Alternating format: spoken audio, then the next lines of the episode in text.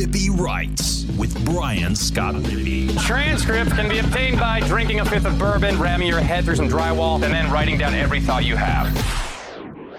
What's up on a Tuesday? I'm Brian Scott Rippy. Thanks for tuning in to another edition of the Rippy Writes podcast. We got Weldon Rodenberg back in the co host chair, checking in with him two weeks into camp as the Rebels enter their final week of camp before school starts. Chatted a little bit about the scrimmage over the weekend, quarterback stuff, traction in the quarterback race or lack thereof. Chris Partridge is recruiting to the Northeast and a whole lot more. And of course, capped the show off with a tremendous soccer corner. Um, I don't know if Weldon would describe it as that, but the Brentford Bees just go destroy a once proud club, Man United, four to nothing over the weekend there in England. Just a disgraceful day on the pitch for a once proud club. So we let Weldon vent a little bit and then took a look at the EPL after uh, two matches. So a lot of stuff in this podcast. I think you'll enjoy it. Buckle up as we inch closer to football season. But before we get to that, I wanted to remind you, podcast is brought to you by Mims Insurance. Matt Mims is an independent insurance agent based in Oxford. He's going to help you find the best rate possible. Everything is expensive right now. Gas is expensive, food's expensive, everything. Inflation's at an all-time high. Not a political pod, just a fact of life. You don't need to settle and lose further money and leave money on the table when it comes to your insurance. Matt Mims is an independent insurance agent based in Oxford. His whole job is you call him, he shops your quote around whatever it is you need insured house, car, boat. If it's a boat, congrats on your boat. That's pretty sick. Anything you need insured, you tell him. He shops around to 10 different agencies, finds the best price, finds the best fit for you, and boom, job's done takes the hassle out of insurance. He's helped so many people across the state of Mississippi. Operations are booming. He just got a little bit of help, hired another agent over there in the uh, in Vicksburg. Things are exploding because people trust Matt Mims, and you should too. He's a good friend of mine. I wouldn't send you to someone I don't trust. Wouldn't do business with someone I don't trust. He's going to make getting things insured easy for you. All you have to do is call him at 601 218 7854. That's 601 218 7854. That's his cell phone number. Answers all the time. That is not some uh, you know, automated line he's going to pick up and he's going to help you out. Tell him I sent you. He will get you hooked up. That is Mims Insurance there in based in Oxford, but all across the state of Mississippi. His reach is from the coast all the way up into the Memphis area. He can help you out whatever you may need. Go check him out. Mims Insurance there in Oxford. Podcast is also brought to you by Skybox Sports Picks. Who is Skybox Sports Picks? Well, glad you asked. They're the world's best gambling handicapping website, the inventors of the Skybox Matrix interval, an advanced modeling mechanism that has helped propel Skybox to the top of the sports handicapping industry. You need to check these guys out. They're the best in the business. Football season is right around the corner. Don't lose money this year.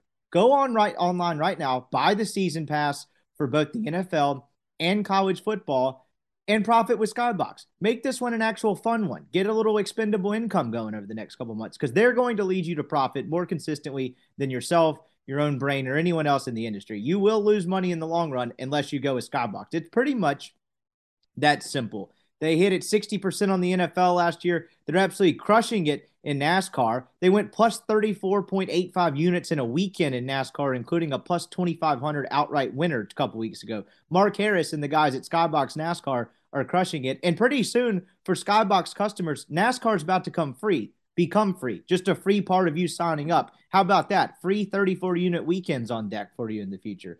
They're the best in the business. You need to go to skyboxsportspicks.com, check out the picks package, find the best one that fits your price range. You can try it for a day, week, month, all sports, particular sport. I'd recommend just going with the year long all access pass. It's going to pay for itself and then some. And then boom, you're on the way to watching sports and profiting for a change and not having the bookie text you on Sunday night asking you to square up, adding to your Sunday scaries. You have a couple more days. So through August 17th, you can, any if you buy a picks package on the site, if you buy the football package or the, or excuse me, if you buy the NASCAR package through August 17th, which it's about to be free, so only a couple days left on that one, you will be entered into a chance to win the NFL and NCAA four week package for free. So you're going to get a month of NCAA and NFL picks if you're selected in this drawing for free. So before Skybox NASCAR becomes free to the people, you can buy a short four week pass probably get reimbursed on that, and then enter into a drawing to win the NFL and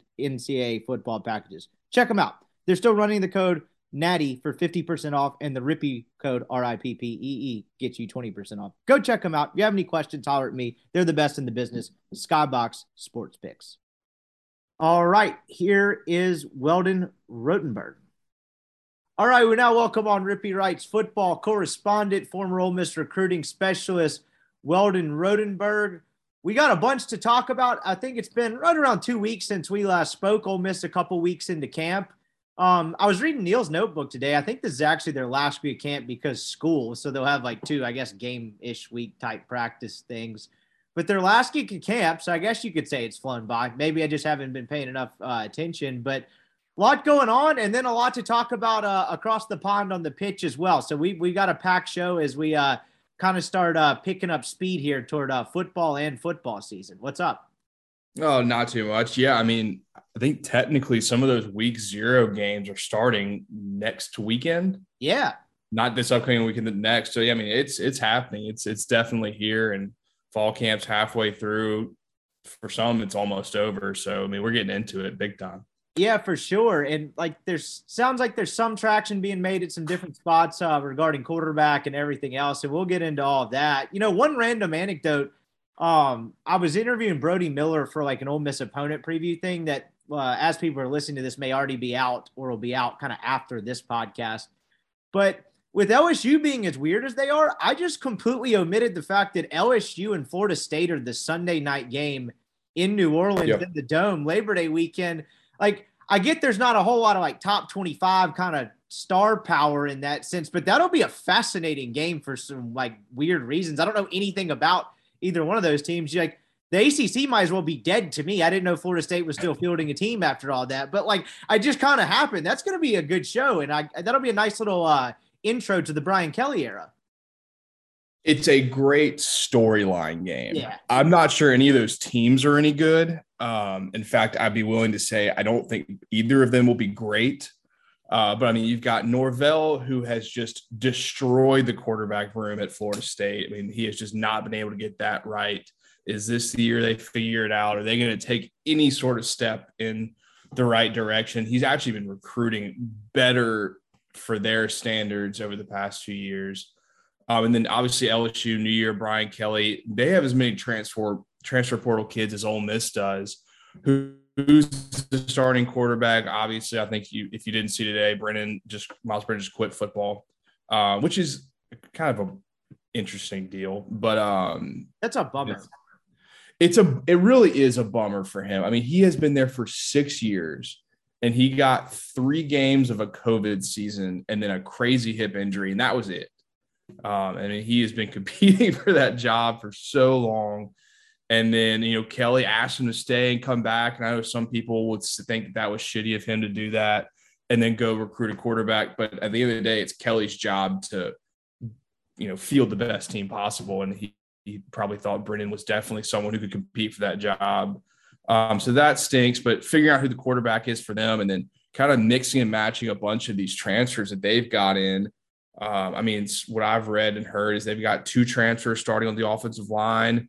They might have three transfers starting in the back end of that team. Uh, um, it, the best uh, football product, but in terms of storylines, that's going to be up there with one of the more interesting games to start the year. It really is, and it's uh, it's creeping up, like you mentioned, and so uh, that's probably a great place to start with Ole Miss. They had their first real scrimmage on Saturday afternoon. Um, I think it was actually open to the public as well. Um, Kiffin made a nice little snide comment at our guy Kyle Campbell about uh, we just did that because Kyle wanted to, and we have to be nice to the fans or something like that. I don't think he was thrilled about having it open to the public, but what are you going to do? Sure. But it was kind of, you know, as, as, as close as you can come to kind of the old fashioned – you know, dead middle of camp where you really kind of get after it. Like whatever version of that exists in 2022, it sounds like that's what that was. They went for about 90 minutes. They tackled the entire time. Um, just kind of catching. Really? Yeah. From, that, from, start to finish. Yeah. Kiffin said they, uh, he said, quote, we tackled the entire time, which is rare for us, which I made a note of yeah. that because I thought it was interesting. I think he just kind of wanted them to get after it. Obviously, you're not hitting quarterbacks or whatever, but I think they kind of got after it for pretty much the entire time. Um, just kind of rolling through some notes from the press conferences and stuff on Saturday and reading Neil and Chase's coverage because obviously you and I weren't there. Uh, I was actually back in Dallas trying to get this moving situation under control. But it sounds like one, the defense probably kind of won the day. The defensive line seemed pretty dominant. I guess before we, there's like a little palate cleanser for the quarterback piece of this. What do you make of the defensive line being the story of the day in that sense, to where it seemed like they kind of dominated? Because one, Ole Miss does have kind of the most defensive line depth and a lot of pretty good pieces there, you know, than they've had in a while. Certainly in the Kiffin era. On the other side of that, you thought you had a pretty good offensive line. Uh, Mason Brooks went out with an injury. Broeker didn't really play apparently. But like, what do you make anything of that at all? Some of that's obviously going to be on the quarterbacks. I, I don't know what to make of it really. Yeah, I mean, I think this is the be- one of the better defensive line groups they've had in a while there in terms of depth. I mean, they've had the superstar players in the past, you know, Sam Williams, Nkemdiche, Marquis Haynes, but in terms of seven, eight guys that they feel can play winning SEC football, this is one of the better ones they've had. And I guess this spring and fall is kind of some of these newer guys and some of the veterans proving it. And clearly, it sounds like that's what they did on Saturday. I will say it, does seem that, especially in the first scrimmage, the defense always has some sort of advantage. You know, of course, these things are script. You're kind of rotating in guys on offense, and it sounds like Broeker didn't play. Brooks went down. So I'm not going to put too much into that story, but it is good a good sign because uh, that has definitely been a issue for Ole Miss in the past. That that's a something that you know Kiffin doesn't really coach speak a whole lot. So if him and the other coaches are giving him them praise, I think it's for a good reason. You've been around, um, you know, a program or two, a program a couple years during camp. I don't know why I said that so weird. I don't remember if you ever actually part of a. I guess you were kind of part of a quarterback like it wasn't a battle because it didn't really happen until um, you know, into the season when Corral got hurt. But I yeah. guess just from your experience or just kind of being around it, I was talking to Buchanan on Thursday about this, and he mentioned like one, like you said, the defense is always going to have the advantage because one, it's scripted. Two, they know it's coming. They jump stuff yep. they normally wouldn't jump. It's just kind 100%. of a, a shit show from that standpoint. And look, whatever, it's it's part of kind of how it goes. But in terms of like a quarterback battle, is it? Like, I imagine that makes it difficult to tell and gain any real traction because the like it seems like most of these are decided raw, on raw ability versus like what is actually done in these scrimmages just because it's so difficult to tell. Like I'll use this example. Buchanan and Chad Kelly were get like doing this thing in 2015. And like Buchanan kind of mentioned that he didn't really feel like he was ever behind any of these scrimmages because it's just it's so difficult to consistently move the ball. You don't really have much cohesiveness with your receivers, whether you're working with the ones and the twos is huge because apparently the way Freeze did it, if you were the twos on offense, that meant you were going against the number one defense a lot of the time. That doesn't seem fair. But my point in all of this really. is, is Buchanan kind of felt like the separation was where Kelly would make a couple of throws in practice where he's like, I just got to tip my hat to that guy. I don't have that in me. I don't have that, you know, that type of ability as talented as Buchanan was. In all actuality, as we go through this process, do you think that's where most of this is decided? Is just like kind of who has more raw ability, more so who's better day in and day out in camp? Because it's just kind of hard to tell with the minutia. I think there's portions of what the coaches will look into um, and the raw ability and the playmaking ability kind of on the run, on the scramble, and some of these scrimmage environments is definitely one of those. I do think that having new coaches, new offensive coordinator, new receivers, new running backs, some new offensive line pieces, one of the biggest aspects will be which quarterback in these scrimmage settings can get everyone where they need to be and make the right decisions. Um, I heard Neil and Chase talking about a lot of guys being lined up incorrectly. What you want to see is your quarterback fixing it, not necessarily, you know, D Nix out there, uh, like literally hands on Dannis Jackson's hips, putting him where he needs to be. Who you want to see the quarterback. The That's not great. Yeah. Um, and you want to see the quarterbacks doing that and then making the correct reads, whether that's you know, sometimes that read is, you know, take the deep shot. Sometimes that read is go through your progressions, take the check down, depending on what the defense is playing. They script these plays up for a reason. They want to see what you can do. Um, and yeah, eventually raw talent will win out if you have to kind of make a play on the fly when things break down, bad snaps, or whatever happens in scrimmages, which is, you know, there's tons of shit that just happens in scrimmages. Uh, but I would imagine Lane and Charlie would be like, okay, if these guys aren't separating that much from the production, I'd like to see them separate from their knowledge of what they need to be doing. And obviously, I wasn't there. That's still probably impossible for me to tell, even if I was there, because that's not an expertise of mine. But it's something that I think will be very, very important for these guys in terms of trust um, over just straight talent.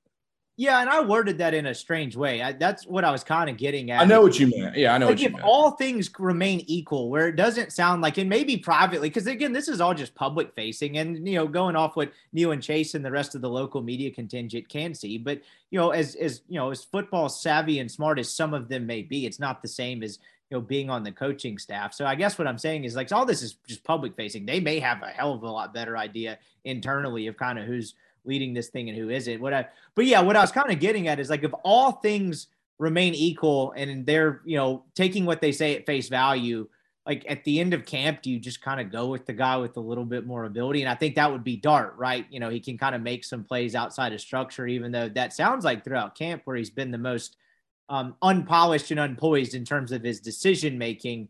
Like Sure. I just wonder if that's the way they'll end up going. It's a fascinating dynamic because I do think this is a real battle. And I don't think Altmyer's been bad from the sounds of it. It sounds like he's just been indecisive. They've both been indecisive in some degree, but Altmyer, they're just trying to pull a little bit more aggression out of him. And I don't, I don't know how you do that. Like, how do you pull more aggression out of a guy? Like, it, it, in some ways, he just kind of is what he is at some point, right? Like, you can't really force a dude to not be himself. Like, how much can you pull out of a guy in terms of aggression? Because I imagine most of the time it's actually the other way. It's like, hey, tone this down. Right. I I think it's tough. I mean, it sounds like Luke is playing from a position of strength where he thinks he's got the job or he's really, really close and doesn't want to lose it. He wants to go out there and play safe, make the correct, you know, easy throws and kind of coast along and kind of let the battle just fall into his lap.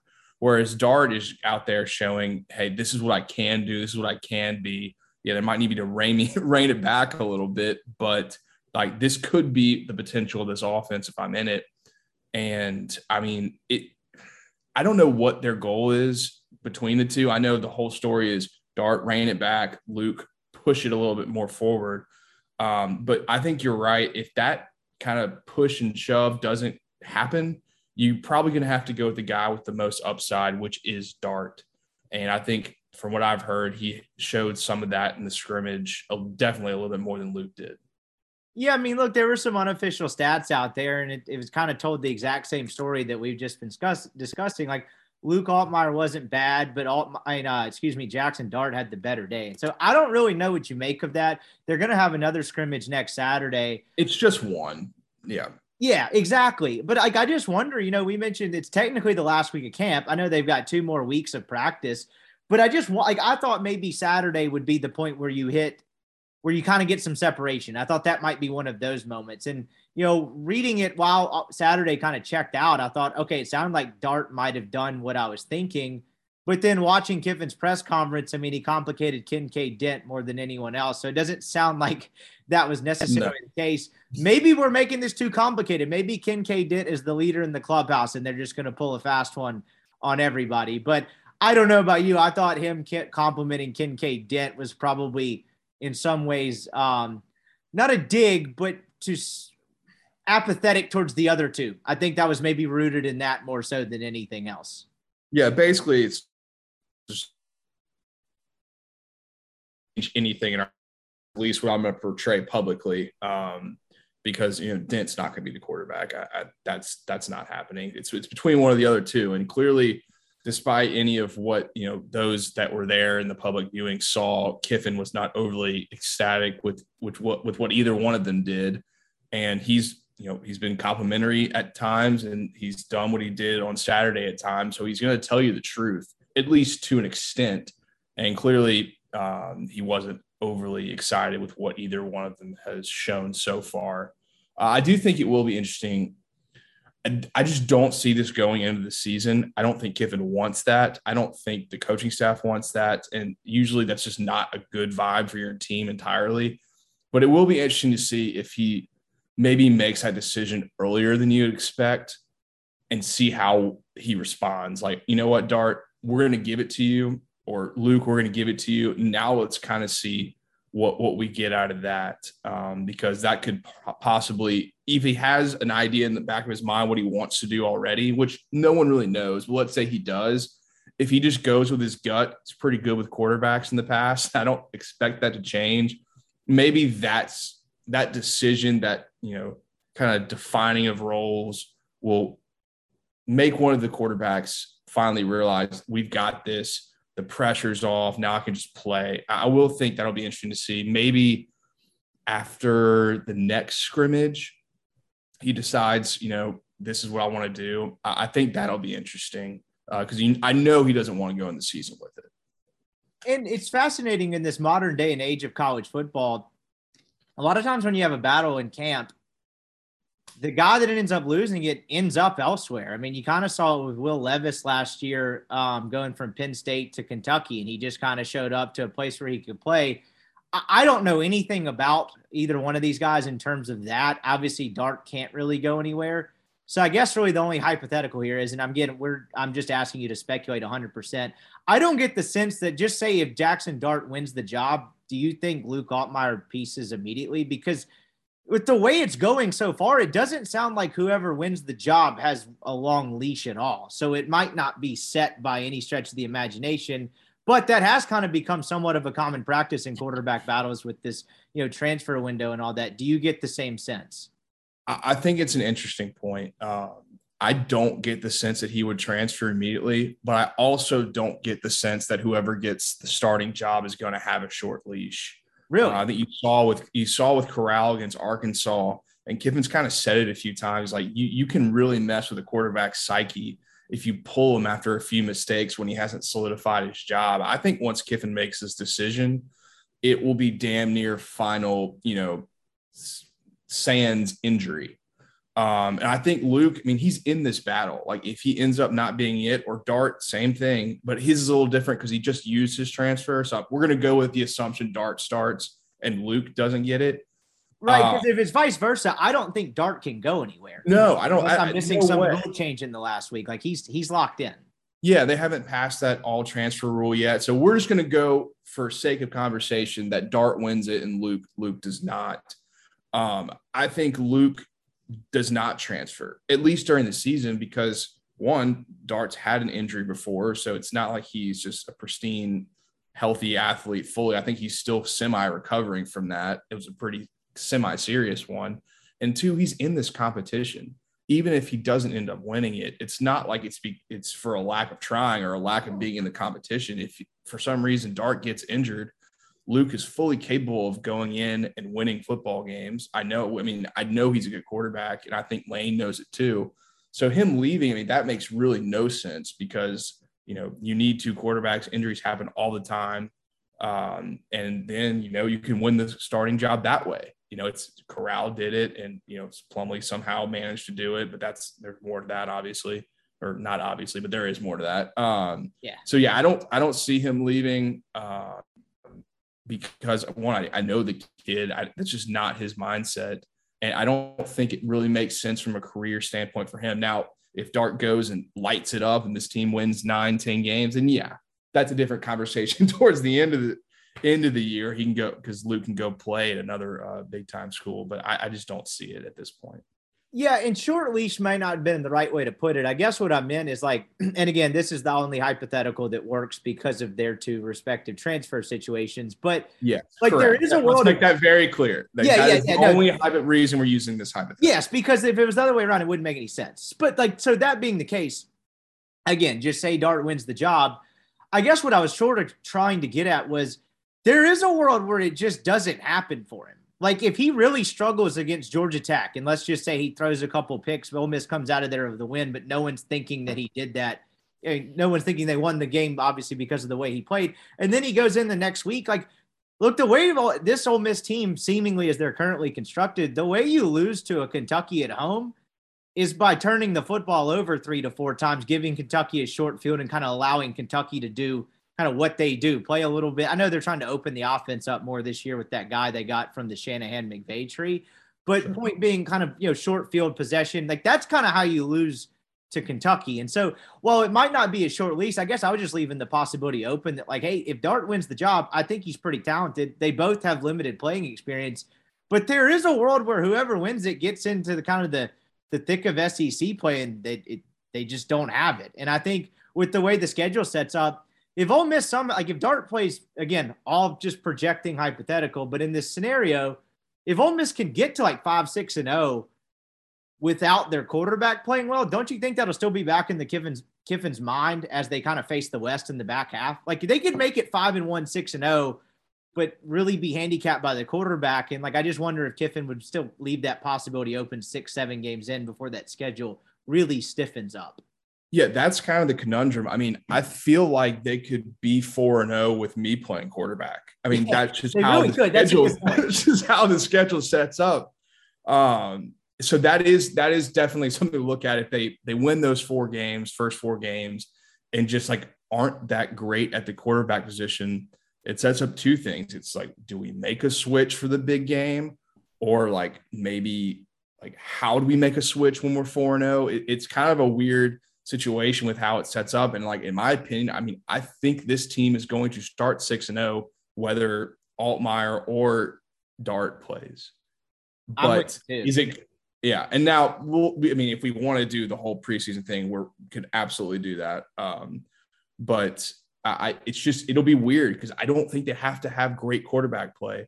But we've seen Kiffin. I mean, in 14 with Blake Sims, like that was not a great quarterback, and of course that's Alabama you're talking about. Yeah. So the rest is a little bit different. Um, but I, he's going to get competent play. It just really depends. Honestly, this entire season depends on how competent is that play? Because I really do think the rest of this team, um, with the exception of like maybe linebacker, is as deep and athletic as they've been in a really long time. It really is. And that's what makes this dynamic fascinating. And this, as we kind of transition and hit some other positions, but like another way to look at it too is the fact that this schedule, like this schedule, they, this team needs this schedule, like this lined up perfectly for them. Like last year's team could have played a game, a tougher game, like I think two or three games into the season, and still been okay because you had your guy quarterback. You knew a lot about what you're going to get on offense.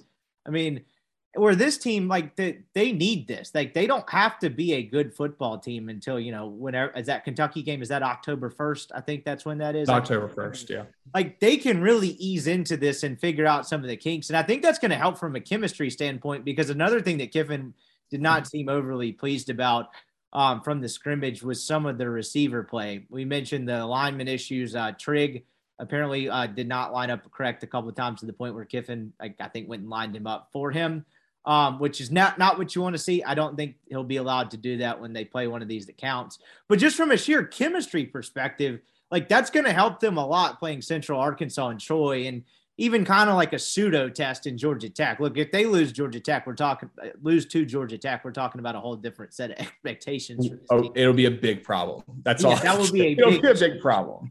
So, like, they, they need this, and I think that's going to help them significantly to where their first I don't want to say real game, but their first real test not being until October 1st is going to be, I think, a huge advantage for this team if they do come close to reaching expectations because quarterback aside, there's got some chemistry kinks to work out, whether it's kind of filling in some pieces on the offensive line. I know they moved Jeremy James around a little bit. Jaden Williams apparently has had a pretty good camp.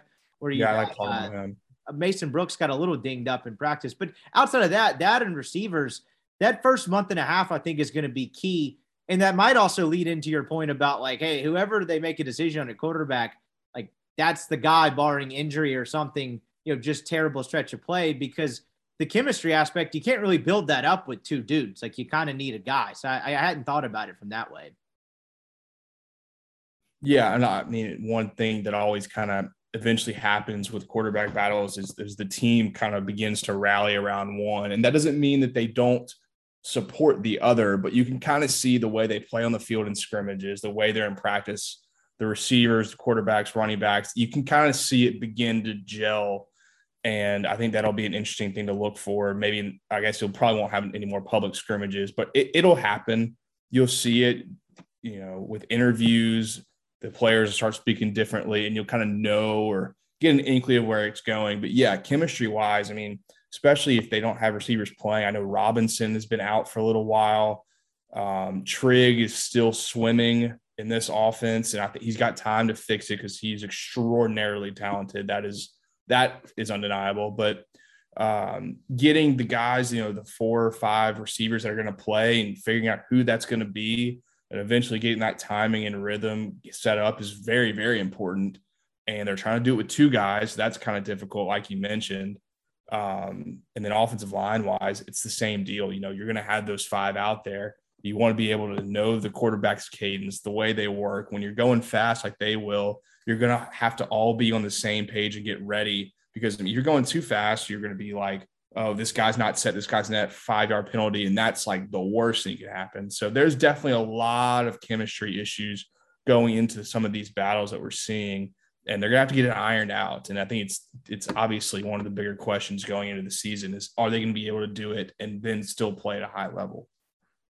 And another fascinating piece of it is like the scheme aspect. Do you think they're to look any different offensively? Like how much of like you know like in terms of the grand big picture of the scheme, obviously Kiffin's tentacles and his identity are going to be in this offense, but it is a new coordinator there's no way for us to tell. The guys that are there don't report on schematics. I might make an appearance at this not open to the public scrimmage. I think I got enough connections to get a media pass there still, hopefully. Um, but like, do you, how different do you think the scheme will look? I know I'm asking to answer an impossible question, but that's another aspect of this that's going to be kind of fascinating to watch through the first couple of games. Yeah, I don't know how much different it's going to be. Um, I think that it will be as similar as it can be. And I mean, obviously, there will be different changes, whether it's protection wise, whether it's you know verbiage wise, terminology. They'll use different stuff, but I, I think they're going to try to go fast. Um, they've worked together before. You know, it's you know I give Lebby a ton of credit, but it's not like impossible to duplicate what they do. Um, right. Now, calling it is a different kind of mindset, and that's a different deal. And we obviously don't really know who's calling it. So I'm sure they'll have some of the Lebby stuff, some Kiffin stuff that he's used in the past. Charlie will have a huge influence on game plan and, and everything like that. I don't anticipate, you know, this team going a complete 180 and like going slow and going ground and pound. I think they're going to try to still go fast, still use tempo, still be aggressive on fourth down, shot plays. Um, it, will be pretty similar if I had to guess with probably, you know, they're going to have to adjust a little bit depending on quarterback play. You know, maybe they add in a few more run schemes and like really harp on that. But in the grand scheme, for just someone outside watching football, it's not, I don't anticipate it looking and seeming a whole lot different than last year. Sticking on receivers for a second, a guy that's really, I say really turned some heads. That's such a stupid cliche. The guy that the coaching staff has mentioned a couple of times is having a pretty good camp and coming along nicely is JJ Henry. Um, you were around when he was being recruited, if I'm not mistaken. What was kind yeah, of I, show, I showed him the Lebby and, and Nick's. Oh, that's another one of your kids. So kind of give me the JJ Henry eval. Yeah, he was um he was a decently rated kid, uh like kind of three star, four star ish. Um went to McKinney or North McKinney up near Dallas. Um, was a verified small kid. And I don't think that has changed. I think he is still definitely on the small slide side. But from his high school film, he was an incredibly advanced route runner. I mean, he really made kids look like fools out there, and he's playing really, really good Texas high school football, really good coaching, really good defensive scheme, and he was all over the place. He was uh, really quick. Uh, hands were fine. It wasn't anything elite by any means, and uh, that's something that coaches a lot of times believe that they can fix. And I, I'm wishy washy on that. Uh, but he was a really smart kid, loved football, was an easy kid to recruit.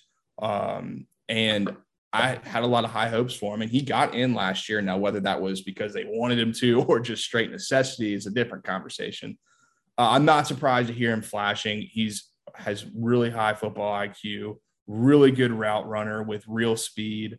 Um, and he's a perfect slot for what they want to do in this offense. So I'm glad to hear that he's kind of taking advantage of the opportunity. He was the kid that came in, and there were some impossible Elijah Moore comp questions thrown impossible because he was you know, route runner, smaller guy, slot guy. Um, I, I mean, I, I fall, excuse me, spring practice last year is a long time ago in my brain, but I do remember him not being uh, you called it swimming with Trig earlier. I don't remember that being the case. I remember leaving spring last year, at least him being in the mix of playing. You know, it didn't happen a ton. You mentioned he got out there some, whether that was necessity or design, but like this year, last year we didn't know a ton about the receivers in life after Elijah Moore. So it was kind of a similar deal. And I remember his name at least being in the mix. So you know, it's kind of coming along as scheduled. I think everyone would have been a little shocked if he was, you know, 900 yard guy uh, as a true freshman in the SEC. That just doesn't happen a ton unless you're kind of a stud. But that is a guy that they've mentioned a couple times, and that's a nice little slot option to have because a fully healthy Mingo, you do know you have a presence on the outside. You have a decent outside receiver. And so if you can add a guy that's going to make some plays on the inside, that's just going to make your offense better with the kind of the Trig wild card in the middle, and then maybe throw in some Malik Heath. Like it could all be okay. I'm just curious yeah, what it looks like. Yeah, so am I. I. I think they've got some solid options there, but it doesn't seem like they've been overly excited with the guys stepping up to being like, "This is my spot." Um, whether that's because of injury or knowledge of the offense, or you know, getting just you know, making plays. I mean, it could be as, just as simple as that. So I, I do like the room. I am nervous about the lack of confidence kind of steaming off the coaching staffs yeah. these practices and scrimmages. At the bottom line, though, like I'm trying to think of like a way to put a difference on it than last year. Do you think they have more SEC caliber receivers, like guys that could be serviceable SEC receivers than they did a year ago? Because just going yeah. down the line, like hell, we finally got to talk to the ghost, Mr. Jalen Knox himself who had he does exist. He looks like he's ripped. Too. I was about to say that was my uh that was my first end uh first reaction was is this is this Jalen Knox or that Shawn Oakman guy that became a meme for Baylor a while back? The dude is yoked. Um Jesus, I know. He's had a lot of time to work out. I was about to say, good for him. Um, he had kind of a funny presser I'll get to in a second, but like it seems like they have more options. Um, I don't know much about the Robinson kid um, from FSU it sounded like you were hearing good things in the early part of camp, but as you mentioned, I think he's missed five, five, six days in a row now, which is somewhat concerning. And as you saw with um, very concerning. Was that was it Mark Britt last year that was kind of having a good camp and then he got hurt and that was just kind of it? Like you, you, as a new guy coming in, that's that's tough to go through camp yeah. and learn a new system like that because he Mark, said Mark Britt or Mark Robinson. No, was it who was the receiver last year? The true freshman that he had a pretty good. Oh, camp. Braylon Brown. That was Braylon. That's what it was. Not Mark Britt. Braylon Brown. Yeah, yeah. Um, but he was kind of an example last year of just how tough it is to one be a newcomer and two miss time in camp. Anyway, not to ramble too much, but it just seems like they have better options. Whether it's Heath, who's actually played in the SEC before, you know, Robinson, Knox has played in the SEC. Whereas last year, I remember thinking it was like, all right, a healthy Mingo will be good. Outside of that, what? I mean, Drummond oh, yeah. was what he was. It was him and Drummond. That was, that was about it. So it at least seems like they have some more options. Uh, I guess we'll just get into our guy Jalen Knox here. I don't know if you watched his press conference, but he uh, he said last year one he had a, a lot of time to uh, one practice, two focus on school. He said he found out he was quote good at school and that he's quote a smart kid. So uh, congrats to him on that. I I, I never had that realization in college. That happened. I didn't either. That's that takes something that was not exactly from the uh, Cardale Jones uh, school of thought in terms of what you want to do when you come on campus to play college football.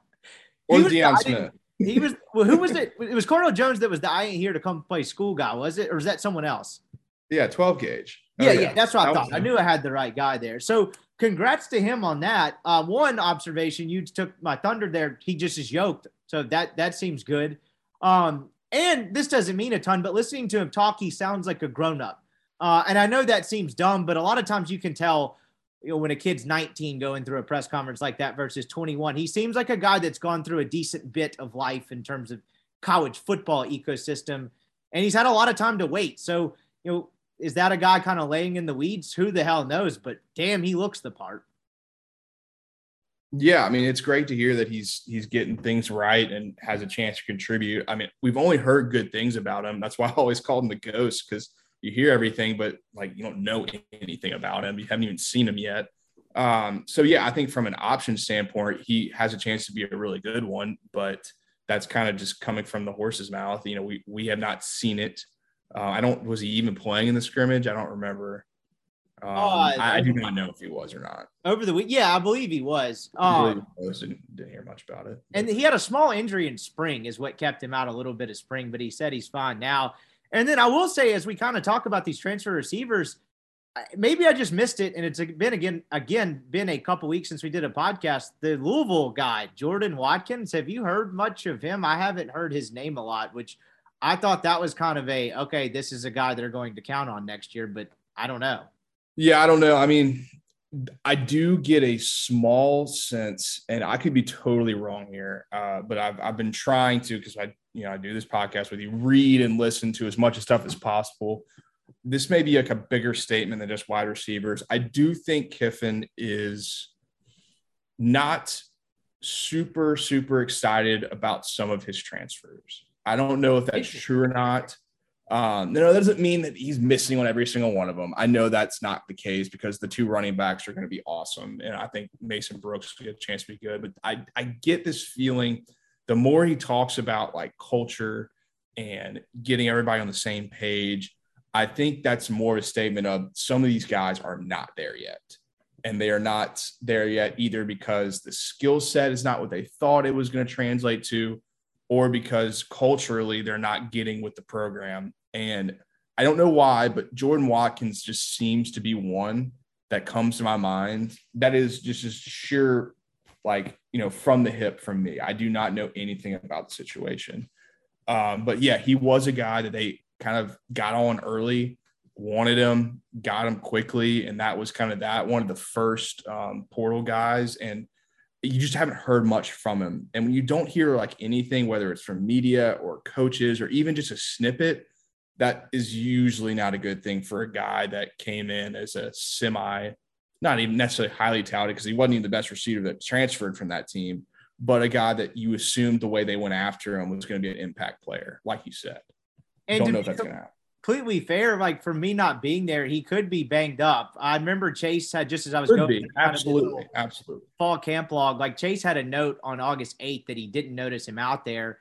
I think Neil had another one on August 9th of one of the two quarterbacks hit him for a touchdown. So it could be a number of things. It could mean nothing, right? They could have 95 other problems and he's just not the one getting asked about and he's doing fine out there uh, as yeah. we kind of everything we circle back to, it kind of gets to the point of like we won't really know until these guys take the field against Troy and kind of get further into it. And so, you know, we could talk ourselves in circles about it, but at least they have guys that have Division One experience and could like you know more SEC quality guys. So I'm curious to see kind of how that will shake out in its own right.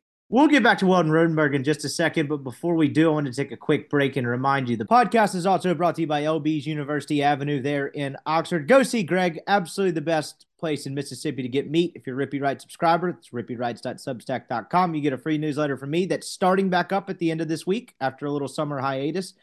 And you get a free newsletter from me a couple times a week, discounted and discounted meats. Right now, it's a 16 ounce prime strip for 20 bucks and a $5 pack of sausage. That's one hell of a way to kickstart your grilling weekend. Football season's around the corner.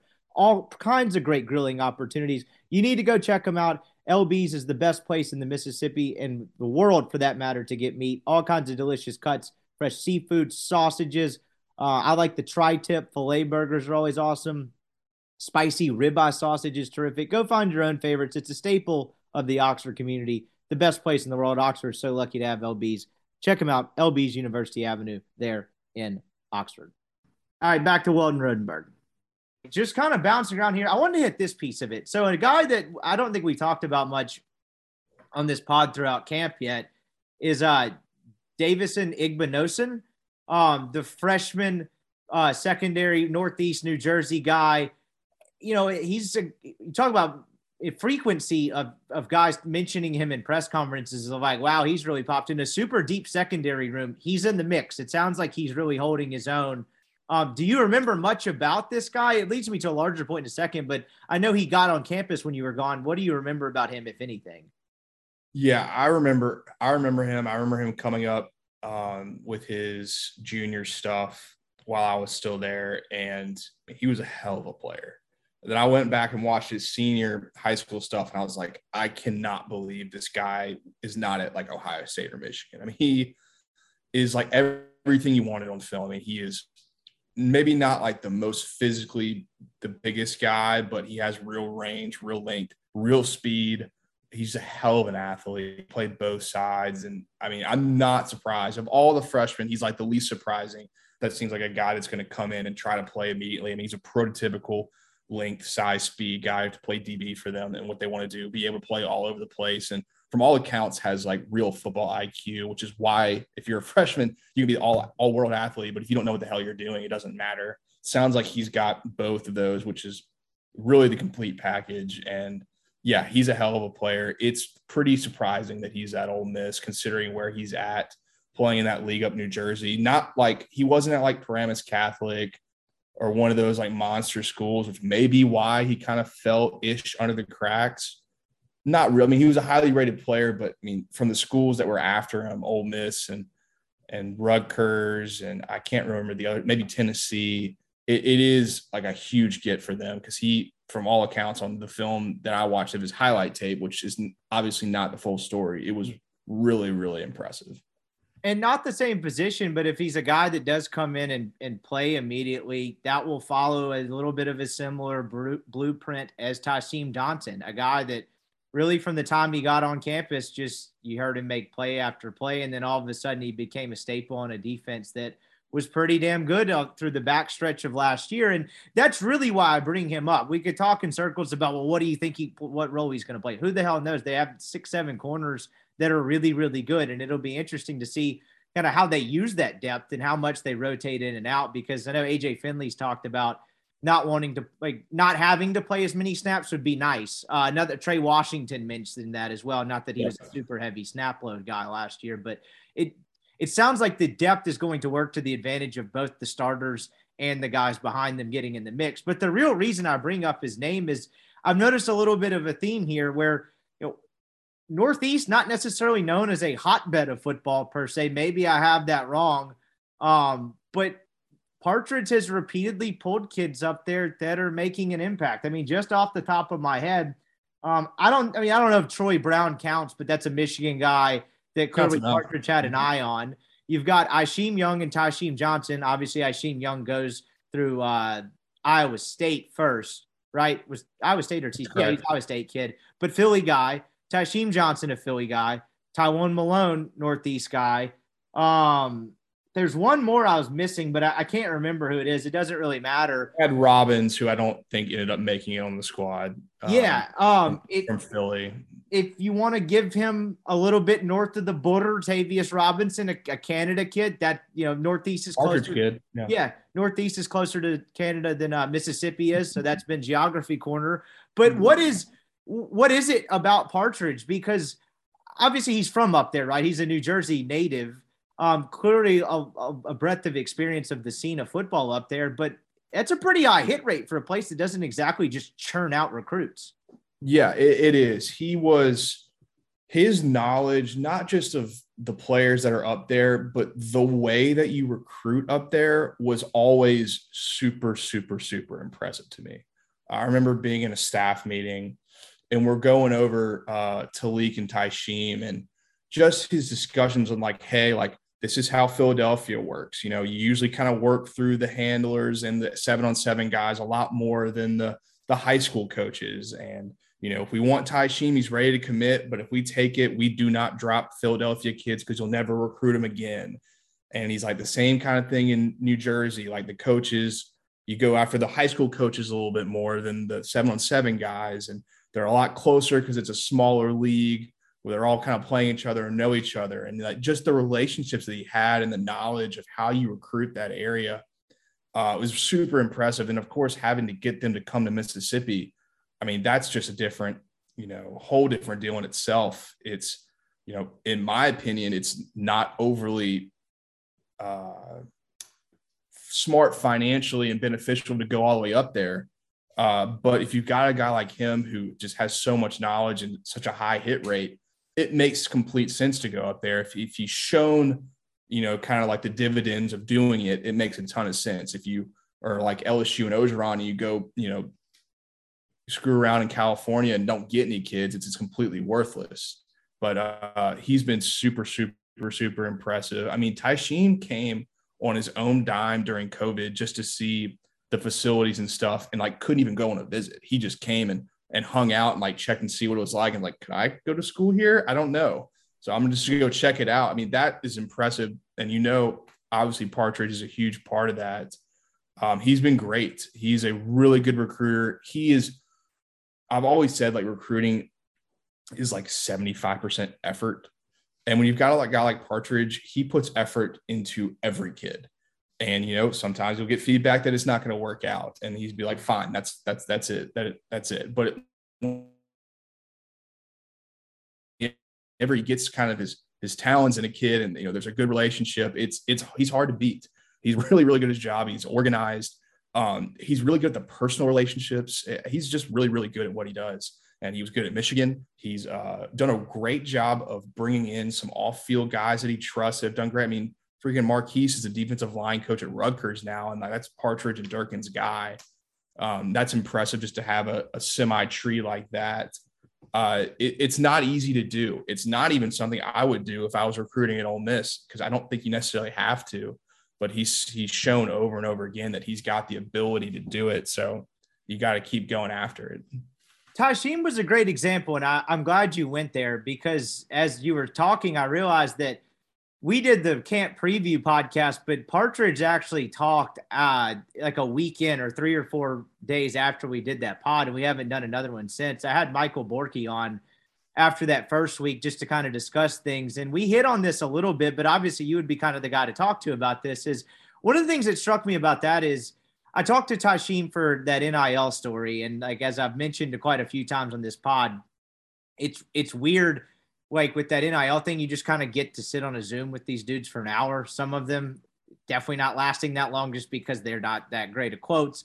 Obviously, in that scenario, and I'm not looking for any sort of like juicy information to burn them, but you do kind of just get to talk with them about their path and how they got here which I think was enlightening for a number of kids. And I was talking to Tysheem about that. He'd never really been much outside of Philly. He said, you know, he drove down with his uh, high school coach because they had the COVID thing going on. I think he wanted to do it, but I think his high school coach was like, no, if you're going to go here, you need to go see the campus type thing. And he was talking about being in a Zaxby's in Alabama and like just being kind of stunned that people in the South were friendly. He's like, people in Philly uh, Jay aren't like that. Like it's just a different world up there, which clearly, I mean, I've been up in that part of the country as well. He's definitely correct about that. But when I asked him about kind of what, what, like it took a lot of trust to come down to the South, you know, he kind of mentioned that the only thing I knew about the South was, you know, not the not so great stuff in the history books type of thing and some of the stuff you see sure. on the news and stuff like That's that. Cool. Yeah. And it goes back, he said, to this trust with, Chris Partridge. And I know if you're spinning a roulette wheel of cliches used in recruiting commitment stories that go on all these sites, felt like family, trusted, oh, love yeah. the campus, facilities, whatever, throw it on the wall and something's going to stick. But it is different the way a couple of these guys have talked about Partridge. And I imagine for an 18 year old kid that's never been to that part of the country, there has to be a real trust there. And, you know, I've talked to a couple guys about this, not just Northeast guys, but they basically just say, Partridge doesn't bullshit him. He takes the time to get to know them. He takes the time to get to know their family. He takes the time to get to know their coaches, and he's completely honest with them. And I know everyone who's good at recruiting, they like to say that, but can you kind of paint a picture of the difference between that being cliche BS and the guys that actually do it, if that makes any sense? Yeah, I mean, you I've been around both. I mean, it's very easy to tell, at least from the inside, you know, which is which. Uh, but if you're going to go and pull a kid from a non-traditional recruiting area and you're going to do it at a high level and then every single kid begins to say the same thing over and over again about the relationships that he's able to create you know it's real. And uh, partridge is no bs when it comes to coaching and when it comes to recruiting. Um, i mean he tries to you know not necessarily blur the gray lines but he he's done his best to try to get everything out of uh, Ole Miss and what we can do and what we can do for kids like that. Um, as he can. And because Michigan, where he was at, simply had no rules, so he, yeah. he had to be reeled back into the SEC a little bit and how that works. But he he's adjusted. I mean, he's just he's just a great guy. I mean, just from my standpoint, you know, I when I was with Kiffin, I was working on the offensive side of the ball, so I was with Lebby, you know, every single day doing recruiting stuff uh, whenever we did that. So I really didn't have a huge relationship with the defensive side. But Partridge, to his credit, was just like never anything but nice, respectful to me. He barely knew me, but he I mean he knew who I was because I was on the staff.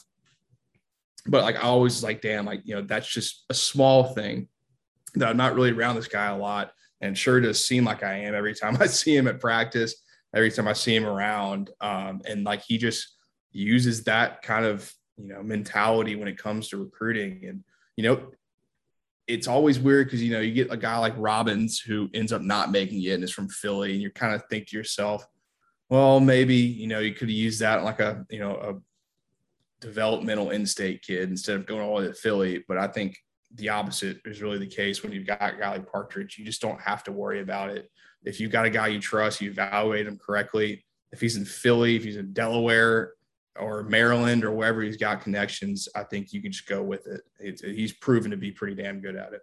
I was about to say that's what's been interesting about the uh, Igbinosun part of it is like that to me kind of rang off an alarm bell where like the results and the, the hit rate is starting to speak for itself in that part of the country.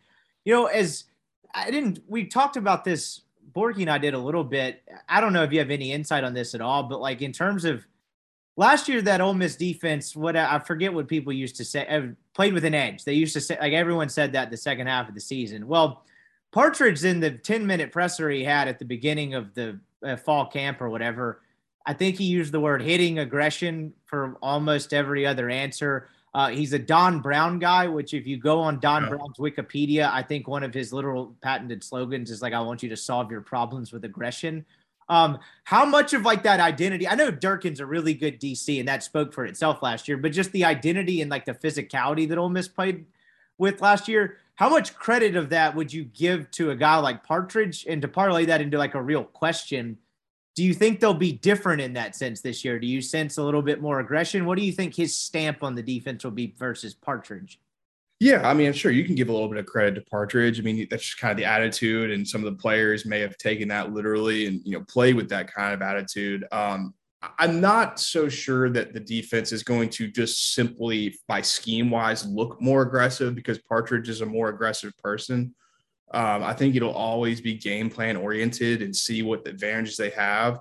Um, I will say a defense always looks a lot more aggressive when the players are a lot bigger, stronger, and faster. That and they definitely the past two years have been a lot bigger, stronger, and pat and faster uh, than in the bat, past years. So it'll always definitely look better. I mean, I'll always, always remember really the first Ole Miss game I watched as a fan was my freshman year. Uh, the Boise State game. Yeah. And I was like, holy shit, these guys are crazy. I mean, I've like, I mean, I've watched a lot of really good LSU teams, and that first half of the Boise State game was like, this is the most insane defense I've seen ever. I mean, they are just laying these guys out left and right. And I think last year, similar kind of deal, weird scheduled game against Louisville. And you just saw Mark Robinson, these guys just smoking everybody. I was like, finally, it's taken maybe eight years to get there, but this finally looks like an Ole Miss defense that we've been used to, or I was used to early in my college career. And yeah, you can give a lot of credit that to Partridge and maybe his mentality and obviously the ability to recruit better and more athletic players. That game's a great example because anyone that just heard you say that knows what you're talking about. It's the 2014 defense. That would have been your freshman year of college, the season yep. opener. I mean, I, I still remember a Cody Prewitt hit on that running back. I don't know if that guy is okay to this day.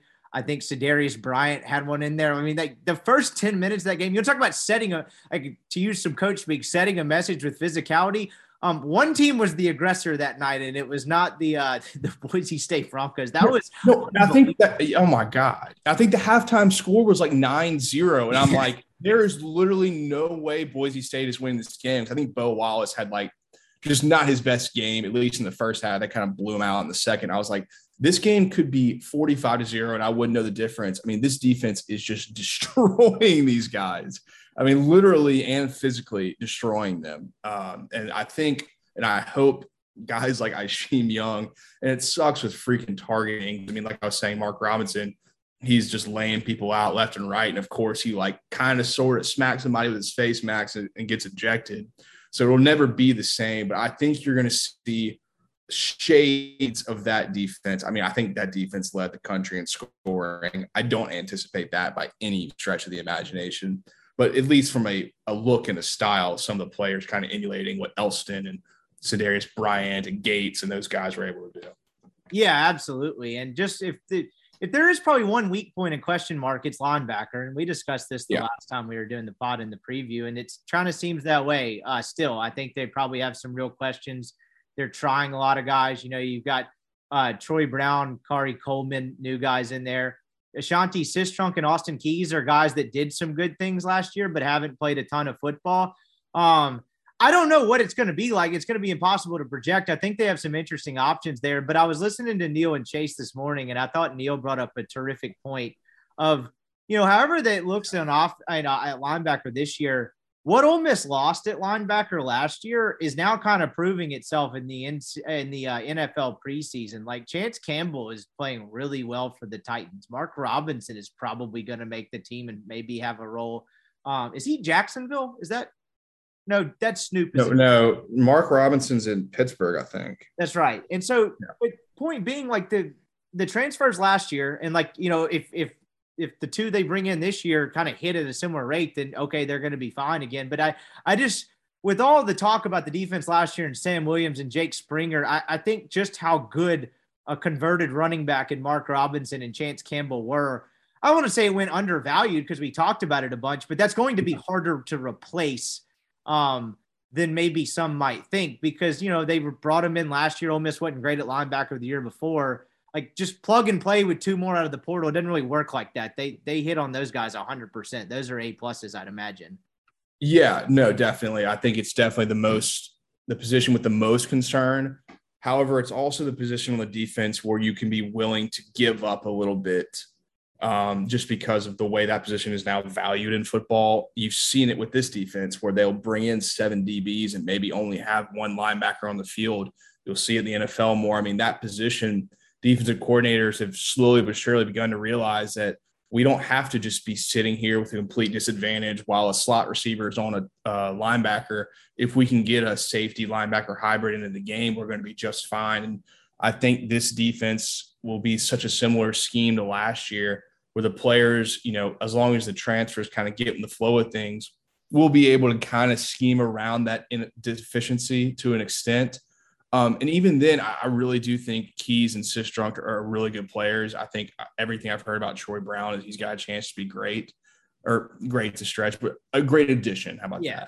that? Um, and I think as long as they've got a guy that can signal the defense correctly, get everybody where they need to be, it, even if they're not as elite as last year, as good as last year, if they're solid and then the scheme and the players around them are even better, which I think they will be, I don't think it'll be that big of a drop off in terms of the entire defense, if that makes any sense.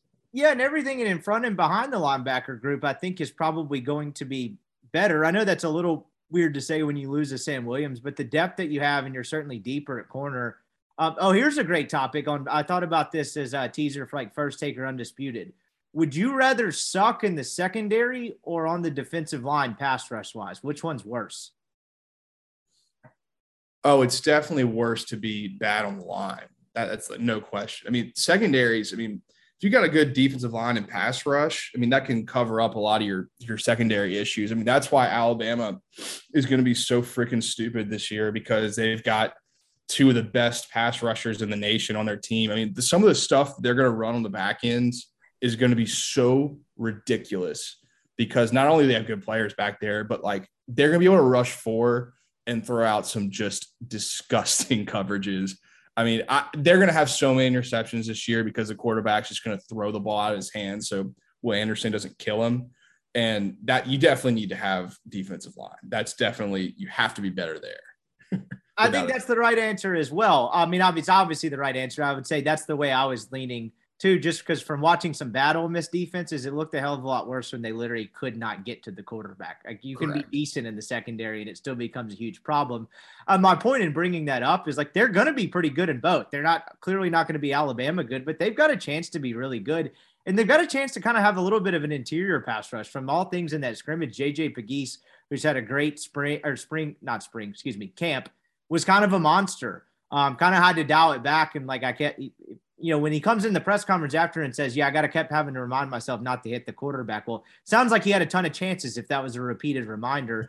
So they could be pretty good up there. And so if you're good on the front and the back end, like like you mentioned, you can supplement it with the way a linebacker's valued now. And if you're pretty good, kind of in between those two, you can kind of mask it if that's not your strength as well. Because you know what I thought about last year of Ole Miss being good at linebacker just off the top is they were so porous against the run in 2020 just having dudes with speed like Robinson and Campbell and being aggressive.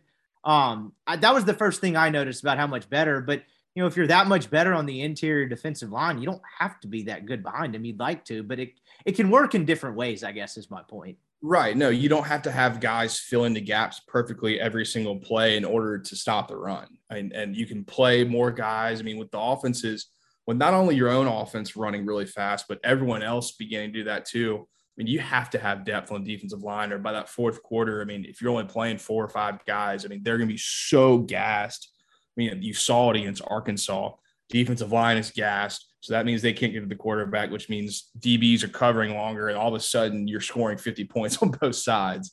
If you've got guys that can rotate, that have a consistent, maybe not just pass rush, but just pressure, that I mean, that's huge. That's so important. I think this is the first time they're going to have that in a long time that's really about it from everything camp wise, um, and particularly the scrimmage over the weekend. I don't think we missed any sort of major storyline. There are some other guys in the secondary that they had high praise for, but that seems to just fall in line with everything they've said.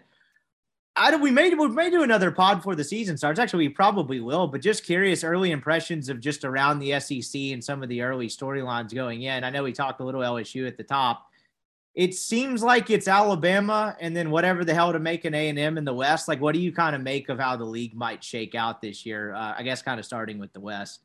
Yeah, I don't think it's going to be very fun. Um, I think this is got to be the best preseason Alabama team in a long time.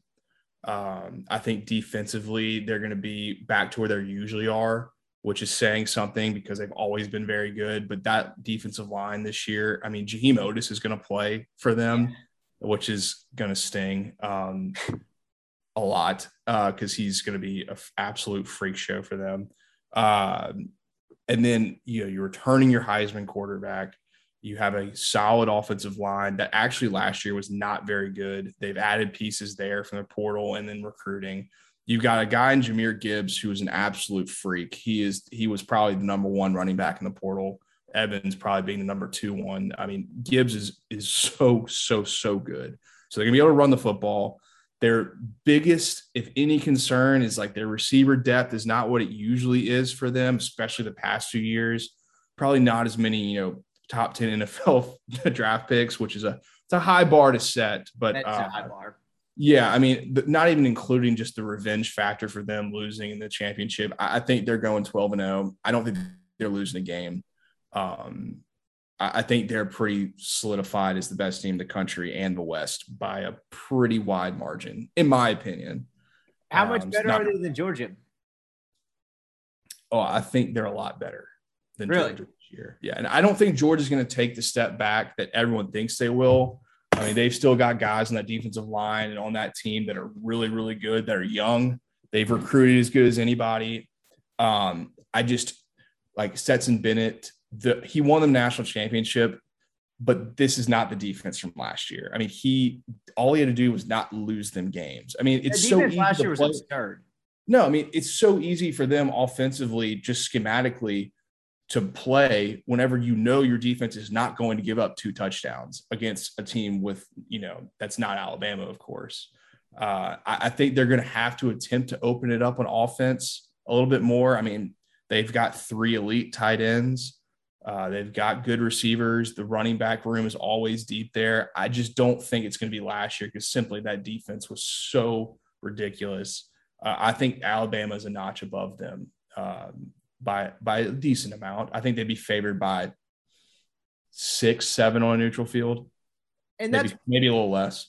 That's probably what you get that first weekend of December, I'm guessing, too, just because it's, you know, step back or not, Georgia still seems so much more talented top to bottom than pretty much any other current program in the East. Um, hell, I don't know. I haven't looked at Florida and Tennessee's roster much yet. I did a Kentucky preview last week that'll pair up with that LSU one and kind of dove pretty hard into it. They got some real yeah. talent on there. Now, granted, they got a couple starters that kind of got phased out a little bit at Ole Miss, but that's neither kind of here nor there. They for a mm-hmm. Kentucky team, they're pretty talented, and I just wonder, are they the second most talented team in the East? Like, I don't know what to make of Tennessee. Kentucky's probably third. Like, I don't know. I think I think they're second. Second, which yeah. That, that's not a strong East if that's the They're, case. That's not a knock. No, you say that they are pound for pound the best evaluating and developing team in the SEC for sure, and maybe the country. I mean, what they've done there, uh, just evaluating recruits, developing. Don't bury that. yeah, don't. God, what a shit show that is. anyway, sorry, um, you. Uh, yeah, I mean that that was unbelievable. But um, the team wise, I mean, if Levis is as good as people think that he is, uh, that defense is going to be good. They are always good. And now, like, not only are they like coached well and schemed well, but they've got real dudes there now. I mean, they have a linebacker there that played as a true freshman who was like one of the only kids Kiffin was like at the end of 2020, going into 21. He was one of two recruits who he was like, we have to take this guy no matter what. The rest can be transfers, but it's Tywone Malone and then this linebacker from Georgia that went to Kentucky, whose name is escaping me right now. But uh, he played as a true freshman as a monster. I mean, that's just what they've been able to do is, is find these guys and just develop them to the best of their abilities. They're a really, really tough team. And we've talked about it. Everyone's talked about it. That game on October 1st in Oxford is a huge one. Um, I, I do like Ole Miss in that game because I've seen Kiffin teams. They've just really played a lot better at home than they have on the road. Um, but Kentucky's really damn good. I, I, think they've got a chance to be really, really solid. I think they're definitely number two in the East.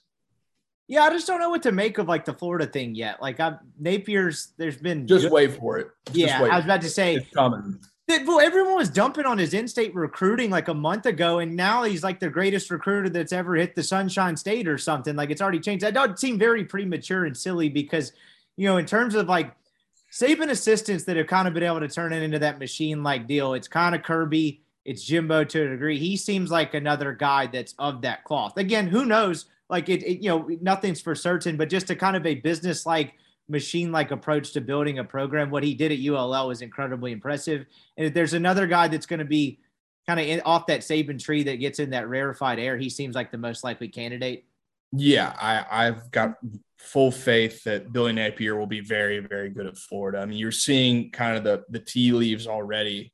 And uh, Siski was on Neil's show, and I was really bored at work, so I was watching it. No offense to them, uh, but he was talking about how whenever we were in the office doing recruiting, that we always had uh, teams that like they got offers from them, we would go and eventually get them in the system. Obviously, the goal was to offer first, you know things happen. Like teams were you know, like Washington and USC, Michigan, Ohio State, Florida State, Clemson, like non SEC schools. And when I was in charge of creating the list and watching a lot of these guys, I personally put ULL on that list because that's how good they were at evaluating talent and recruiting under Napier. And it shows because when he left, three guys went to LSU that are now about to start and two guys went to Florida that are about to start there. One is a preseason All American, and that's how good he was and his staff was at evaluating and recruiting. And now he's at Florida where he doesn't have to do as much of it because it's just the name brand itself. But they haven't recruited well there in a while. And you could blame Mullen for that, I guess, if you want to, because that just wasn't his thing. It's coming for him there. If he gets quarterback right and he'll do it his way, it won't be flashy. It won't be outlandish. It won't be loud, but it, it is coming for them. Give them a year or two, and that's going to be a they're going to be a problem again. And then Tennessee, who knows? Like that, they've done okay. I don't really know. The Heupel thing was a cool story last year. They were a pretty good football team, but just with the uncertainty around that program regarding some NCAA stuff, they've recruited pretty well. I just don't know what to make of them in like a year two setting. I could if they went seven and yeah. five and took a step back, like okay, or lateral step, whatever it is, okay. If they went nine and three, I guess it wouldn't stun me either. Yeah, I like the quarterback. I, like Heupel a lot. Um, I don't know a whole lot about that roster. I think there's still some holes to fill because I mean they were pretty bad under Pruitt. Um, they're going to score a lot of points and be difficult team to uh, to defend, but that also like they are as fast as anybody. And I'm not sure they've got the horses on defense to deal with how fast they are on offense.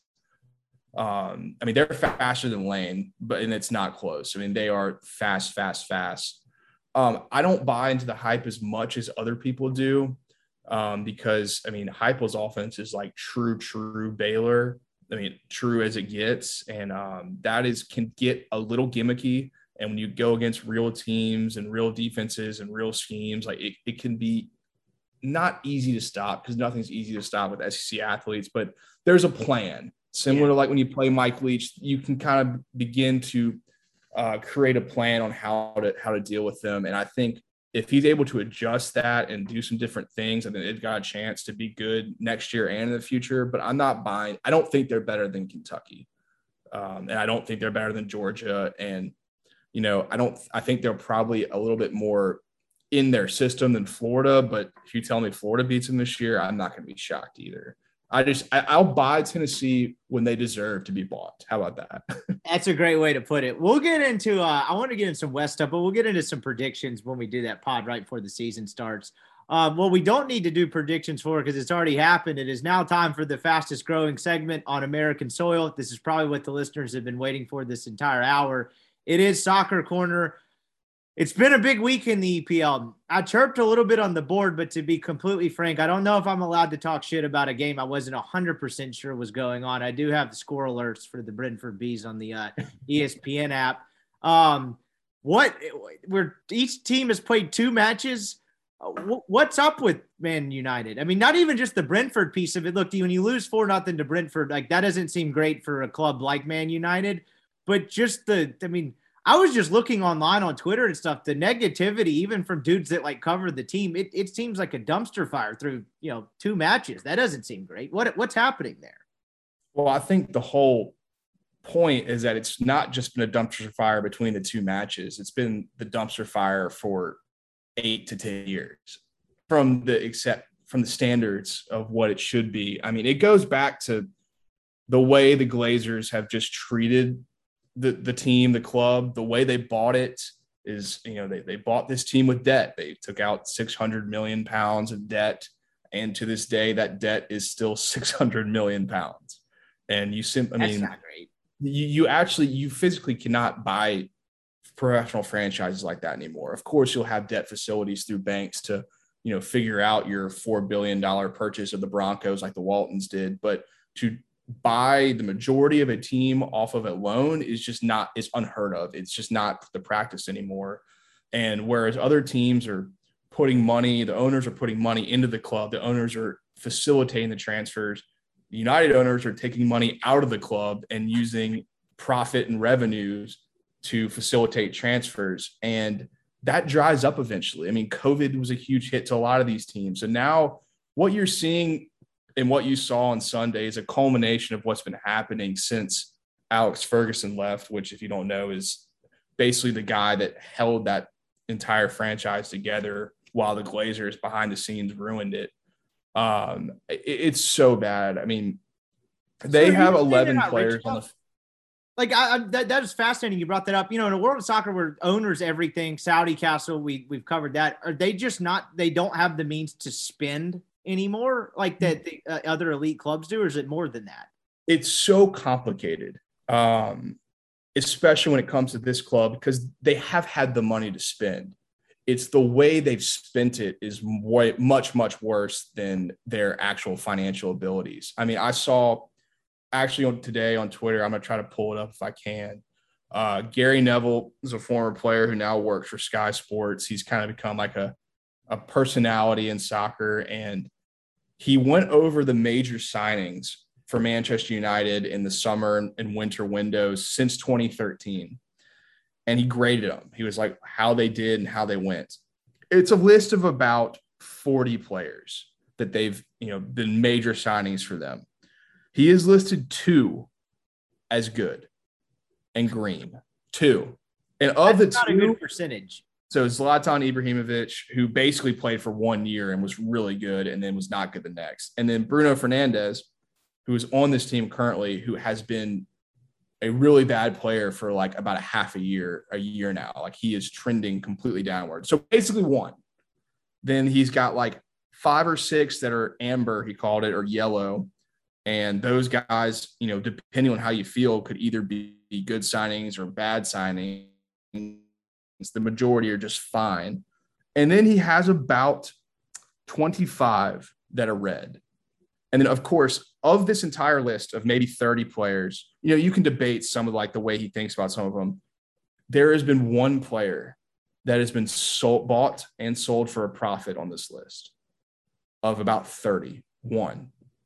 And that that is the microcosm of the issues that you saw kind of just become on Sunday is they just do shit business and they've done it shit business for 10 years now.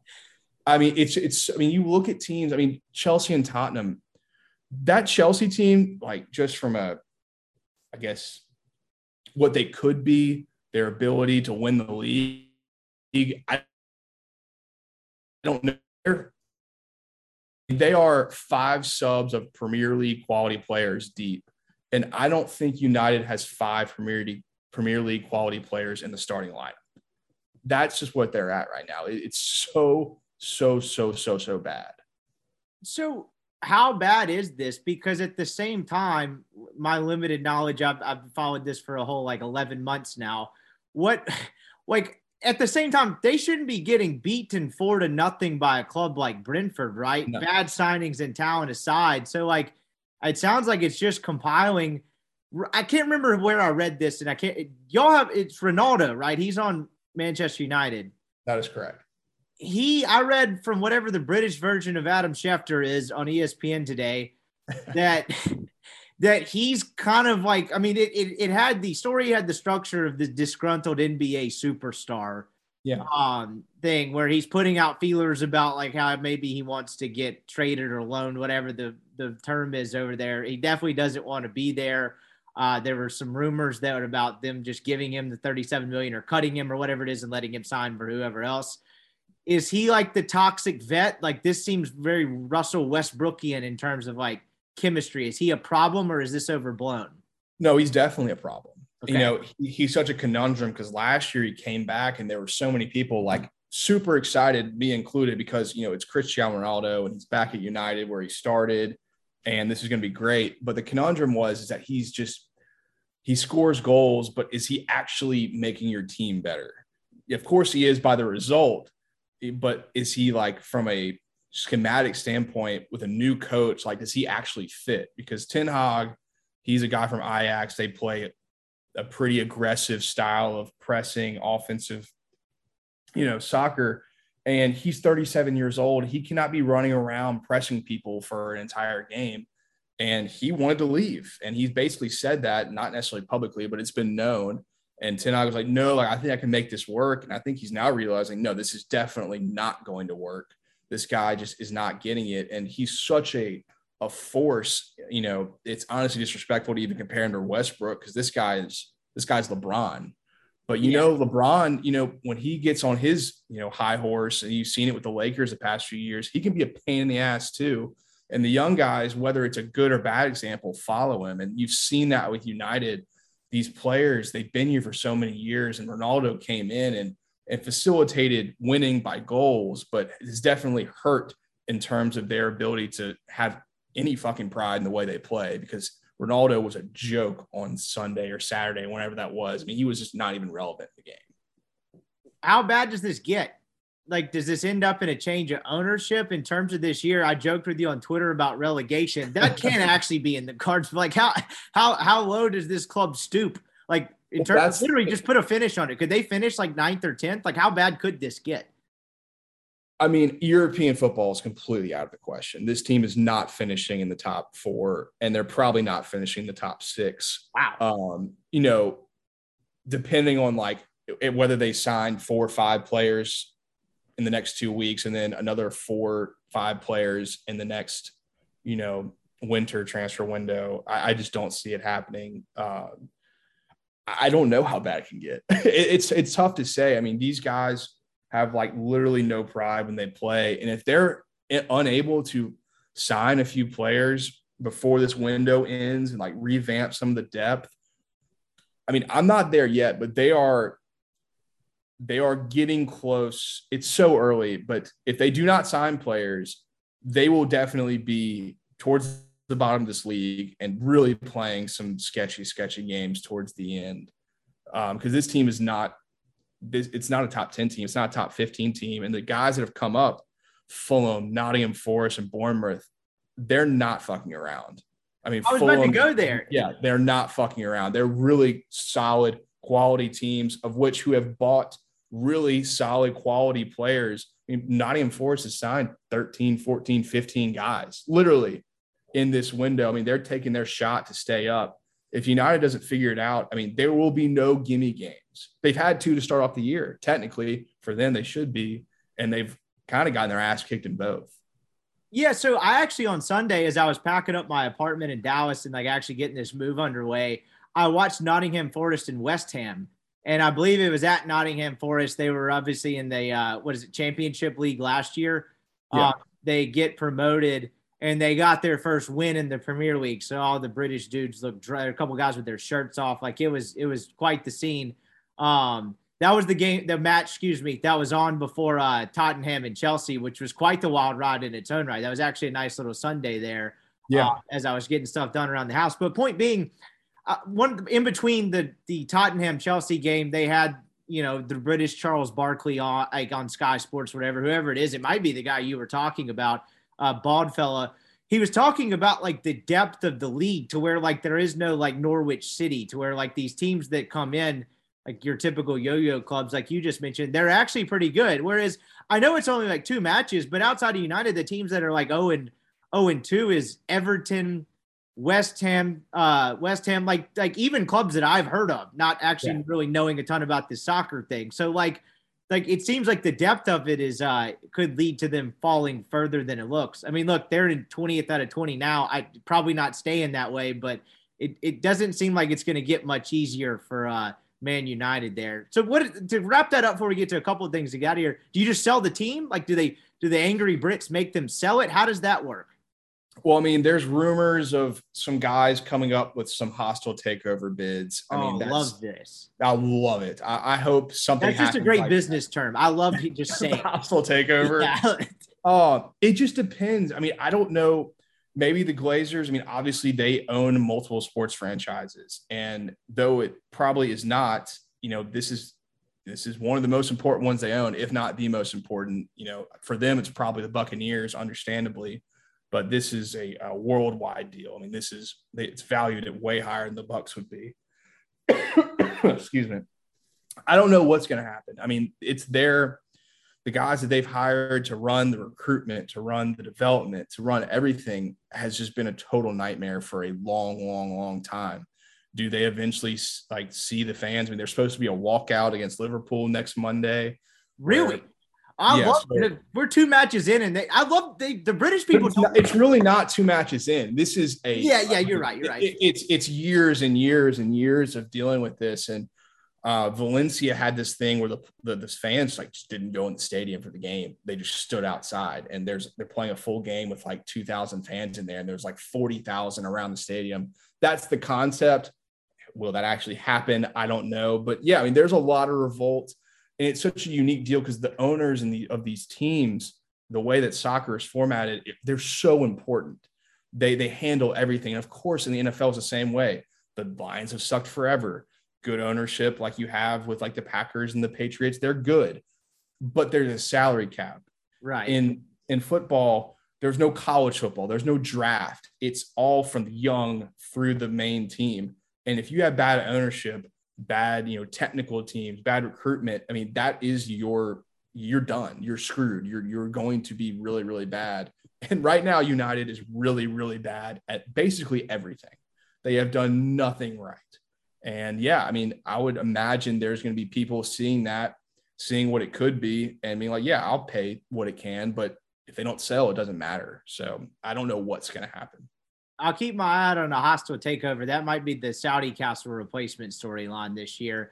Well, We'd no, it's funny you say that. Supposedly, the Saudis who ended up buying Newcastle put in a bid to buy half of Manchester United, and the Glazers said no. I was about to ask, would someone eventually from the EPL step in and be like, look, we already have too much Saudi in here. Like we, we can't have two like pretty marquee clubs just being run by the Saudis here. Like, you know, I don't even know what you would call that. Do you call that the like English Live League? Like that that seems like too much Saudi flavor. But um I'm fascinated to see how that plays out. I'd be remiss if we didn't talk about this Tottenham Chelsea deal. The draw 2-2 they score in the final minute. Looks like in classic European soccer fashion, there was a hair pull. You had coaches getting into it, holding each other's hand too long at the time. What did you make of this? I know this was a big point for Tottenham, but don't Tottenham celebrate uh, kind of prematurely about stuff? What did you make of this? How this all went down? Well, I mean, there are two teams that have really bolstered their team over the summer with really smart, good signings by really smart, good teams and ownership. Uh, I, I, got to watch a, a, solid amount of this game. Uh, Chelsea really, from every aspect except for the score, in my opinion, dominated. Uh, they looked just way better. I mean, they're at home, so it makes sense. Uh, he's kind of a weird for all that long. He's got some drama, but like tactically and game plan wise, he's always been one of the better ones. And they came out with literally the perfect plan and kind of took it to him. But Tottenham, I mean, when you've got the top three they have, which might be the best three in the whole league with Kane and Son and Kulusevski, and they've added so many depth pieces. They came back, they played really, really, really well. And Conte is he's been all over the place as well. He's as good as they get. Uh, it was an awesome game it was i'm not surprised those two got into it. Conte is a fiery fiery fiery fucker. He, he's he's kind of crazy. Uh, i think he's like actually attempted to box some of his players when he was at inter milan. Like he is oh hell yeah. you know classic italian. Um, a clashing of styles a little bit. I mean it was an awesome game. Two really good teams. Um, i liked what i saw. It's it, that's like the best of the premier league is when it was a lot of fun to watch it is. Like I've always like that's like exactly what you want on that like Sunday end game is like yeah. the two best teams. They always put the best game kind of that Sunday 1030 slot. And almost always it comes out being a classic. And that one definitely was. And I what I like is so I know that was like what do they call that? The battle for London. Um, I yeah, like the fact that what you, what you don't get in professional uh foot like American football there was a Tottenham section to the left of one of the goals. So like you actually yeah. kind of get like the college football style away section, which was kind of both funny and hilarious. The crowd shots in that were classic. I mean, it was everything from the most classic looking British fellas of all time to just some fat guy just going man boobs flying around with his shirt mm-hmm. off. Clearly had been in the pubs before the game, whatever time that was. The crowd shots were awesome. It was a fun game. Uh, so when the coaches get red cards, what what does that mean? Are they just done for a match? Like how does that? Yeah, work? I don't. I don't think. I think if if they both got red cards, they don't get to coach the next game. Somebody got one. I don't know if it was. I think Tuchel Tuchel got one. I believe. Is he the one um, that rightfully should have gotten it? The one that just wouldn't let the hand go because that was yeah. the issue there. He's the taller guy, the German guy who was like running across the field after they scored that second goal. Um, he, I think he got one, so he can't go play against Leeds next week, or can't go coach against Leeds next next week. But it's just classic two teams that, like, I mean, Chelsea, like we talked about, I mean, they have brand new ownership, brand new, and they have been as aggressive as any team. You know, signing players. You know, United has been able to sign like one backup, and Chelsea has like four new starters and to replace the four guys who started last year who are still capable of starting a game if they need to it's just two clubs with like ownership and everybody aligned correctly. Like Brian Kelly always says, alignment. You know, those guys have it and they have it off of brand new ownership because their freaking other guy was in war against Ukraine. I mean, it's he's a Russian oligarch and they had to get a new one. And it's just it's just crazy how simple it looks from the outside. It's it, it's sad. It really is anything i have one more thing after i ask this but anything that you've seen through two matches i know you were saying man city is just ridiculously favored. Vegas odds reflect this. Is anything you've seen change that anyone's challenging them? No i would say city is the best team by far. If you can find odds under minus 200 for them to win the whole thing i would bankroll it. I mean it, it's over already in my opinion. I don't think because I, I watched liverpool today and they, I mean, they're still really good. They're going to be good. Klopp is as good as they get, and they're probably the second best team. But they sold Sadio Mane. They bought this Darwin US guy, Nunez guy from Benfica, who's I really like him, but he hasn't gelled exactly yet. They've got injuries. I, I just I think they got worse, and City somehow got better. Um, I, I think this is a one horse race, at least early. I think things could change. Arsenal doing really good business, bought two City players, um, and they have both started and done incredibly well. They look pretty dynamic. Uh, I watched the All or Nothing. I haven't finished it yet, but I like everything about what they're doing right now. Arteta seems to really be a good coach and have a really good understanding of what they're trying to do.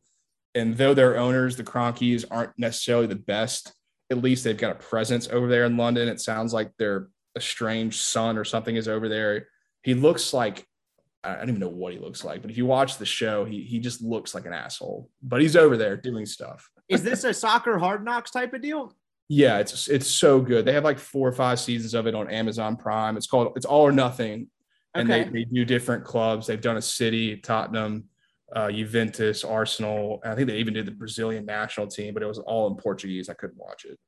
Uh, Yeah, it's really cool. It's it's like a really cool. It's only like forty five minutes. Same thing as Hard Knocks, but they do way better than Hard Knocks. It's way more. You actually learn things. I mean, you are in every single post match locker room. You're in every single practice. They they do a really really good job. But yeah, it won't matter because City's going to win the whole thing. They're just more liberal, and I don't mean this like a political sense. They're more liberal about, like I say, liberal, aggressive. Like media can go wherever they take pot shots from their columns and stuff. Like the media is way more tenacious there, and so I imagine that would lend itself to being a little more liberal, where you can stick a camera um, in some sort of behind the scenes deal. Like the the Euros just seem to give to give less of a damn when it comes to one criticism, two the way they ask questions to the managers is hilarious. Like you have to somehow like in the U.S. like They're assholes. yeah, Like, exactly. They they just they don't are absolute assholes. So I could see Yeah. how it's done better because you just unlimited access. Hey, you said something. Sorry, like this is going on the dock. it Um, it so last thing, um, the real life Ted Lasso, the guy for Leeds, he was kind of the story, one of the storylines on the last day of the Premier League last year because he kept them up in the Premier League and he's drinking the British beer and like in, like just celebrating. They've won a match and drawn one. They are like as the as in, all technical sense, they are sixth. That is that is that something to monitor in terms of kind of like a not a Cinderella story because I don't think they'll like win the league, but a, No. a market improvement for a club that was almost relegated. I don't know Yeah. much about Leeds at all, other than the guy's American. They- they're they're like have a very long history of being very good and Okay. they went through a tumultuous financial situation a few years back and they've been bought and kind of changed the whole dynamic got up uh, back into the premier league and they've really kind of taken form they had a like a legendary coach bielsa this argentinian guy i think he's argentinian who was known for like this really high pressing high you know, basically anxiety style of football where you, everyone's running all over the place. And Marsch, the guy who's the coach now, Jesse Marsch, the American, is kind of of the same breed where they they play. What's the best way? I guess the best way to explain the way that they play is like the VCU havoc half court Yeah, defense. You remember that? That's like how Leeds play soccer. I mean, they are all up in your business, pressing you to the goalie. They are running, they are sprinting. It's not possession based. It is just all out, just effort. And they signed two Americans. I mean, they're a full American squad there. love that. Uh, Aaronson and and uh, Tyler Adams, and they uh they're a lot of fun to watch. That if like you wanted to find a team that's like I want to find a fun team, whether they suck or good, Leeds is an absolute blast to watch. I mean, it is an anxiety attack at how much they're just running around and kicking the ball around. Uh, but yeah, they're definitely a team to watch. They know exactly who they are, and they play exactly the way they're supposed to. Whether they're going to be better than other teams because of just sheer talent is a different story. But they definitely have an identity, which is very, very important with a coach who, you know, he's American. He's not going to get the benefit of the doubt, but they're playing really well so far. I would love to see Uncle Sam take over the Premier League, where a team of just a bunch of American flavor knows exactly who they are, maybe a little arrogance, just start ruffling feathers across the pond. This Oh, yeah. has been Soccer Corner, the fastest growing segment on American soil. He is Weldon Rodenberg. I appreciate the time as always, my man. And uh, we'll do one more of these for this uh, season gets rolling, but it's uh it's coming up. I appreciate it. Yeah, man, no problem. All right, that is our show. If you made it to the end, I appreciate you making this podcast a part of your day. As always, looking forward to another great football season. I know I kind of said it last week when we introduced Buchanan. If you haven't listened to that episode, I encourage you to do that. Ryan Buchanan going to be a regular contributor on the podcast this year. I was telling Weldon right before we started recording, I felt like I was missing one thing last year. Weldon and I kind of did our thing on Sundays, and the way that took off and the way that was received was really just awesome and kind of mind blowing to watch. But we had the opponent previews mid like in the middle of the week last season. I felt like we were just missing something. I'd have to call Weldon out of the bullpen last minute to do kind of a halfway preview. Would it go on Thursday, Friday? Point being, I think we got this locked and loaded and we're ready to head to the top this year. Between Weldon and I on Sundays and Buchanan and I in the midweek, I think uh, we're going to have a great football season from a content standpoint. I'm really pleased at how that turned out. Um, I don't know if I could have found two better co-hosts. So anyway, looking forward to that. It's going to be a great season as uh, we're getting settled in here in Oxford. Might have a place to live here soon and uh, getting geared up for what should be a, uh, a really fun fall. So anyway, I appreciate you guys making this podcast a part of your routine, a part of your week. And uh, we'll have some an opponent preview stuff here coming for you in the next day or two. So stay tuned to that, and we will catch you soon.